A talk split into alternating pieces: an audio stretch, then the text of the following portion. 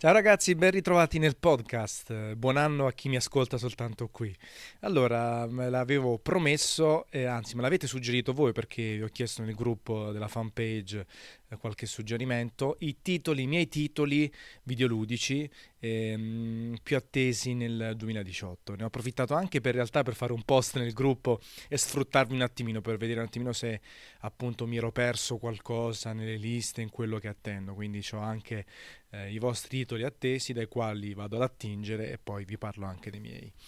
Ho chiuso l'anno definendo Nintendo Switch la console del 2017, e chiaramente questo grande premio dato al Tanzen, a sto cretino, presuppone grandi aspettative anche per il 2018, anzi anche qualche timore, perché dopo che hai fatto uscire al lancio e dopo Zelda, Mario, Splatoon, Rabbids e così via, confermare la stessa qualità dei titoli nel 2018, senza più quella novità della console, della fruizione in mobilità e anche a casa, sarà un casino. C'è bella roba all'orizzonte, chiaramente, i Pokémon, anche se non sono un grande fan, si spera anche Metroid, poi Yoshi, Kirby, diverse cose usciranno nel 2018, anche forse Smash Bros, qualche remake o comunque remaster di Super Mario Galaxy, quindi c'è un po' di carne al fuoco. Non tutti usciranno nel 2018. Nintendo solitamente non annuncia tanti mesi prima l'arrivo dei giochi, quindi questo lascia ben sperare per l'arrivo di qualche sorpresa, di qualche chicca. Ci sono le nuove proprietà intellettuali, quindi comunque la situazione è rosea. Chiaramente nel momento in cui abbiamo avuto Zelda e Mario soprattutto, che sono stati i miei due giochi più belli del 2017, sarà complesso, quindi si dovrà confermare. Vedremo se arriverà già una revisione della console, magari con una batteria che dura un po' di più, oppure con un'ergonomia rivista, niente di trascendentale, ma che farà rosicare un po' tutti gli appassionati di tecnologia. Da Nintendo Switch, scusate, passo al PC, perché il PC fa sempre storia, l'ho detto 1000 volte, ma in realtà è anche una piattaforma molto matura, sicuramente foriera di tutte le piccole novità, dei piccoli indie, delle chicche. Io posseggo un computer di discreto livello con una 1070, quindi non aggiornerò assolutamente nel 2018 il mio hardware, ma sono incuriosito soprattutto da due servizi. GeForce Now, che conoscete, la possibilità di giocare in streaming particolari titoli sfruttando i server di NVIDIA, quindi una tecnologia streaming che, sfruttando i server di NVIDIA che avranno una 1080, permetterà di giocare anche su hardware abbastanza obsoleti, anche su Mac e quindi su tutti i computer e dispositivi che non hanno la sufficiente potenza di poter giocare un The Witcher 3 ad alto livello, tutti i titoli che usciranno, gli Assassin's Creed e compagnia. Questo a 1080p in streaming con lag. Attualmente c'è una beta che è possibile provare, anzi alla quale è possibile chiedere l'accesso perché non è a disposizione di tutti, sia in Europa che negli Stati Uniti. Io mi sono iscritto, lo proviamo un po', vediamo. Chiaramente per questi servizi di streaming e anche a PlayStation Now insegna, ci sono tante riserve da questo punto di vista, perché il lag, le connessioni italiane, tante variabili, non soltanto poi nel nostro bel paese, ma in generale, che rendono difficoltoso il gioco in streaming, anche se poi concettualmente è molto figo perché è possibile cominciare a giocarci subito, è possibile quindi non dover scaricare dati, e appunto magari io ho un tablet, ho un MacBook Pro, ho qualcosa che comunque non ha assolutamente la scheda grafica, la potenza necessaria, mi collego ai server di Nvidia e posso giocare anche titoli piuttosto attuali. Staremo a vedere.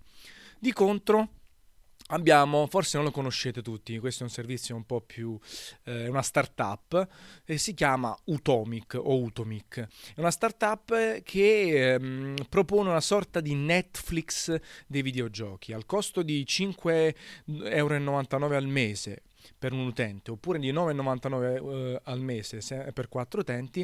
È possibile giocare circa 750 giochi, se ne scarica una piccola porzione sul proprio computer e poi è possibile giocare man mano, un po' come ormai è stato sdoganato dalle console. È possibile giocare vari titoli, tra i quali anche Star Wars Battlefront 2. Il resto del catalogo non è proprio super aggiornato, c'è roba anche nuova ma non tantissima, ci sono a bordo Disney, Ubisoft, Take Two, Epic, Sega, Deep Silver, Paradox e altri giochi. È una startup, è in fase beta, ci sono 7 giorni, anzi 14 giorni di prova, quindi andate su Utomik o utomik.com e lo potete provarlo anche voi in open beta. È un altro concetto. Io sono attualmente più per un Netflix dei videogiochi, anche in questo caso che si può disdire in qualsiasi momento, rispetto allo streaming. Mi piace molto Xbox Game Pass, infatti sono iscritto su Xbox One per giocare un po' di titoli. Chiaramente ognuno di questi servizi ha dei pregi e dei difetti, no? Il catalogo non proprio aggiornato, oppure il lag e così via. E da noi PlayStation Now, parlando di console, non è ancora arrivato. E parlando sempre di console, ci rimangono soprattutto PS4 e Xbox One. PS4 dovrebbe finalmente proporre un po' di esclusive più corpose rispetto allo scorso anno, perché nel 2017, al di là di Horizon e poco altro, ci sono stati tanti grandiosi multipiattaforma o qualche esclusiva acquisita tipo Nioh e Persona, però secondo me non è stata una grandissima stagione dal punto di vista delle esclusive. È stata una grandissima stagione dal punto di vista dei giochi, dei multipiattaforma appunto, e anche dall'arrivo di Switch, che ha permesso di variare tantissimo il mercato. Però parlando proprio di PlayStation 4, è stato un anno di maturità, di tranquillità, bei giochi, tante multipiattaforma e tante belle cose. Il 2018 dovrebbe partire con i botti. Ovviamente non posso non citare God of War. God of War è un titolo che ho sempre adorato, sono sempre stato un grande fan della mitologia greca, di Kratos, della violenza, di tutto quello che ha rappresentato il gioco. Veramente forse è stato il gioco, l'esclusiva PlayStation più dirompente, e adesso apprezzo anche il cambio di ambientazione. Sono tra quelli positivi, perché anche c'è da dire che con Ascension e gli ultimissimi quindi capitoli si è arrivato un po' alla stanca in termini di gameplay. Poi Kratos ha fatto fuori praticamente tutti dell'Olimpo, quindi cosa rimaneva da fare? L'ambientazione norrena, nordica, è interessante, c'è un maggior approfondimento anche nella storia, il figlio di Kratos, dovrebbe esserci la violenza, rimane qualche dubbio ancora sul sistema di combattimento, anche se è un più dinamico rispetto alle prime versioni mostrate. Staremo a vedere, però l'aspetto tantissimo. Poi a giro Detroit, che è sempre quella roba, ma sembra essere sceneggiato meglio, con una grafica più bella, una colonna sonora meravigliosa, un po' più integrato nelle sue componenti, anche se poi rimane un titolo Quantic Dream, che è più esperienza che videogioco. Abbiamo Ni no Kuni 2, anche se dopo Xenoblade Chronicles 2 faccio fatica, e tutte le novità, il fatto che non ci sia più Studio Ghibli a bordo, mi lasciano un po' perplesso. E Spider-Man, che Insomniac sembra aver reso molto bene, anche se poi loro sono grandi sviluppatori che hanno fatto sempre bei giochi, ma non bellissimi secondo me. Forse soltanto Ratchet & Clank è riuscito a superare in alcuni capitoli il 9. Solitamente i giochi di Insomniac, giusto per capirci nei voti, sono giochi da 8, 8 e mezzo, Sunset Overdrive, Resistance anche un po' meno, tranne forse il secondo capitolo. Sono sempre dei buoni sviluppatori che mirano a diventare dei grandi sviluppatori, ad entrare in quell'Olimpo nel quale ci sono ad esempio i Naughty Dog. Ecco, vediamo se ci riescono con Spider-Man, le premesse ci sono, staremo a vedere.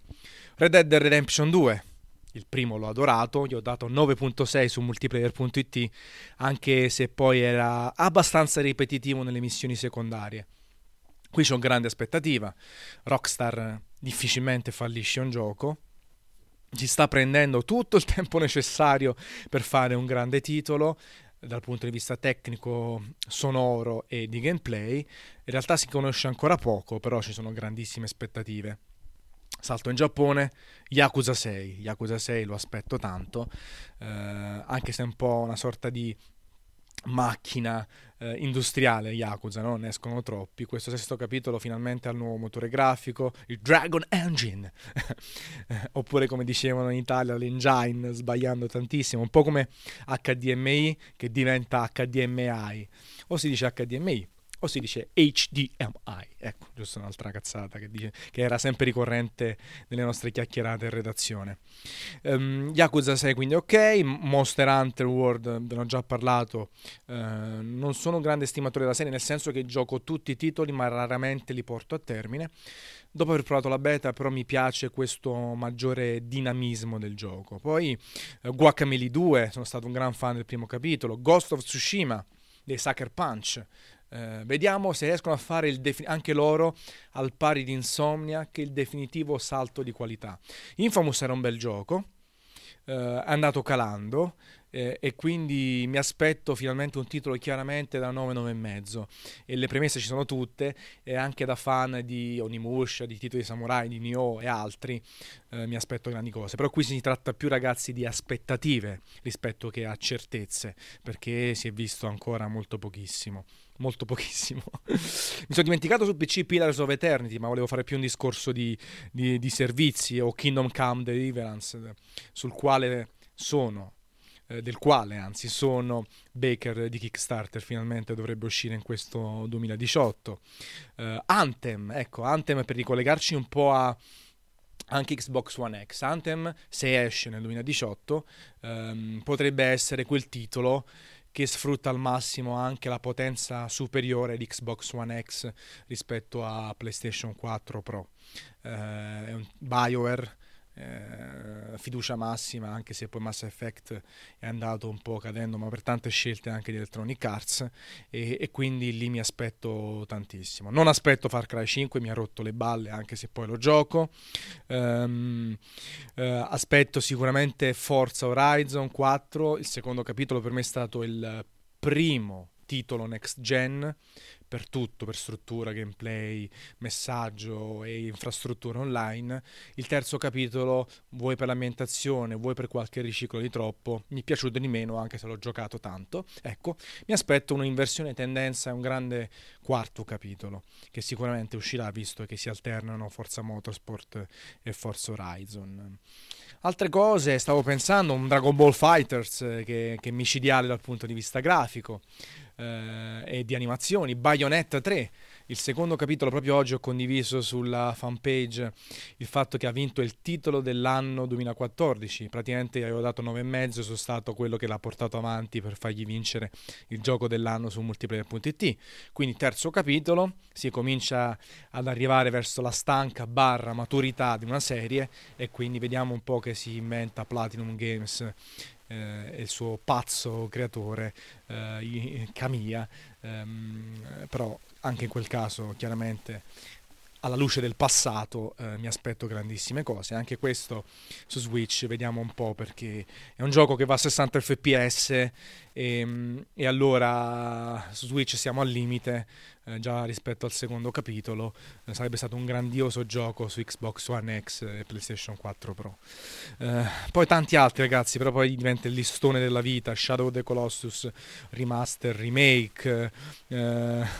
Vediamo un po' cosa in serbo Microsoft, che pare che abbia comunque pagato un po' di soldini per le esclusive. Halo 6 non dovrebbe arrivare, non vi parlo chiaramente di Death Stranding e di The Last of Us, non li vedremo mai nel 2018. C'è tanta roba, ecco, c'è davvero tantissima roba, e dovrebbe prospettarsi comunque un anno importante, no? Anche per i giapponesi. Vediamo Square Enix con Kingdom Hearts che morte gli vuole far fare, il remake di Final Fantasy 7 che morte vogliamo fargli fare. Sono tutti titoli che noi attendiamo, perché siamo giocatori di lungo corso e magari anche fan del mercato giapponese, siamo cresciuti, perlomeno la mia generazione, forse quella dopo e quella prima, immediatamente prima, con i Final Fantasy e compagnia. Però lì sono tutte speranze, ecco, non sono certezze, tranne i primi titoli che ho citato in questo podcast. Quindi staremo un attimino a vedere se riusciamo a trovare la quadra. Però adesso veramente siamo arrivati a un mondo e a un sistema videoludico, una serie di uscite che raramente possono deludere. Oramai ci sono così tanti sistemi differenti tra loro, Switch, PlayStation 4, Xbox e il PC, talmente tanti servizi, idee, giochi indie, giochi digitali, giochi fisici, collector, che è difficile non trovare qualcosa che non piace. Poi, chiaro, ci sono gli anni micidiali in cui dici cacchio, ho speso troppi soldi, oppure non ce l'ho fatta a comprare tutto. Gli anni un po' più di transizione, gli anni che vedono l'arrivo di nuove console e quindi sono più eccitanti, gli anni di passaggio. È chiaro, ci sono vari cicli, però direi che il mercato dei videogiochi è vivo e vegeto e quindi può essere suggellato da una bella capata in bocca che vi lancio, una richiesta magari a lasciare 5 stellette su iTunes e una promessa di aumentare la cadenza l'ennesima volta del podcast, magari anche parlando di altro, parlando di pizza, parlando del bar che fa tanto scalpore, cioè una bella idea anche mia, e quindi alternando il podcast tra contenuti videoludici, tecnologici, food, quello che mi viene in testa. Tanto alla fine del podcast di Antonio Fucito, e anzi il vostro supporto è stato meraviglioso, l'ultimo podcast ha superato i 2000 ascolti, è stato il mio record assoluto, quindi grazie come al solito, e vi meditate ancora un'altra capata in bocca. Ciao ragazzi.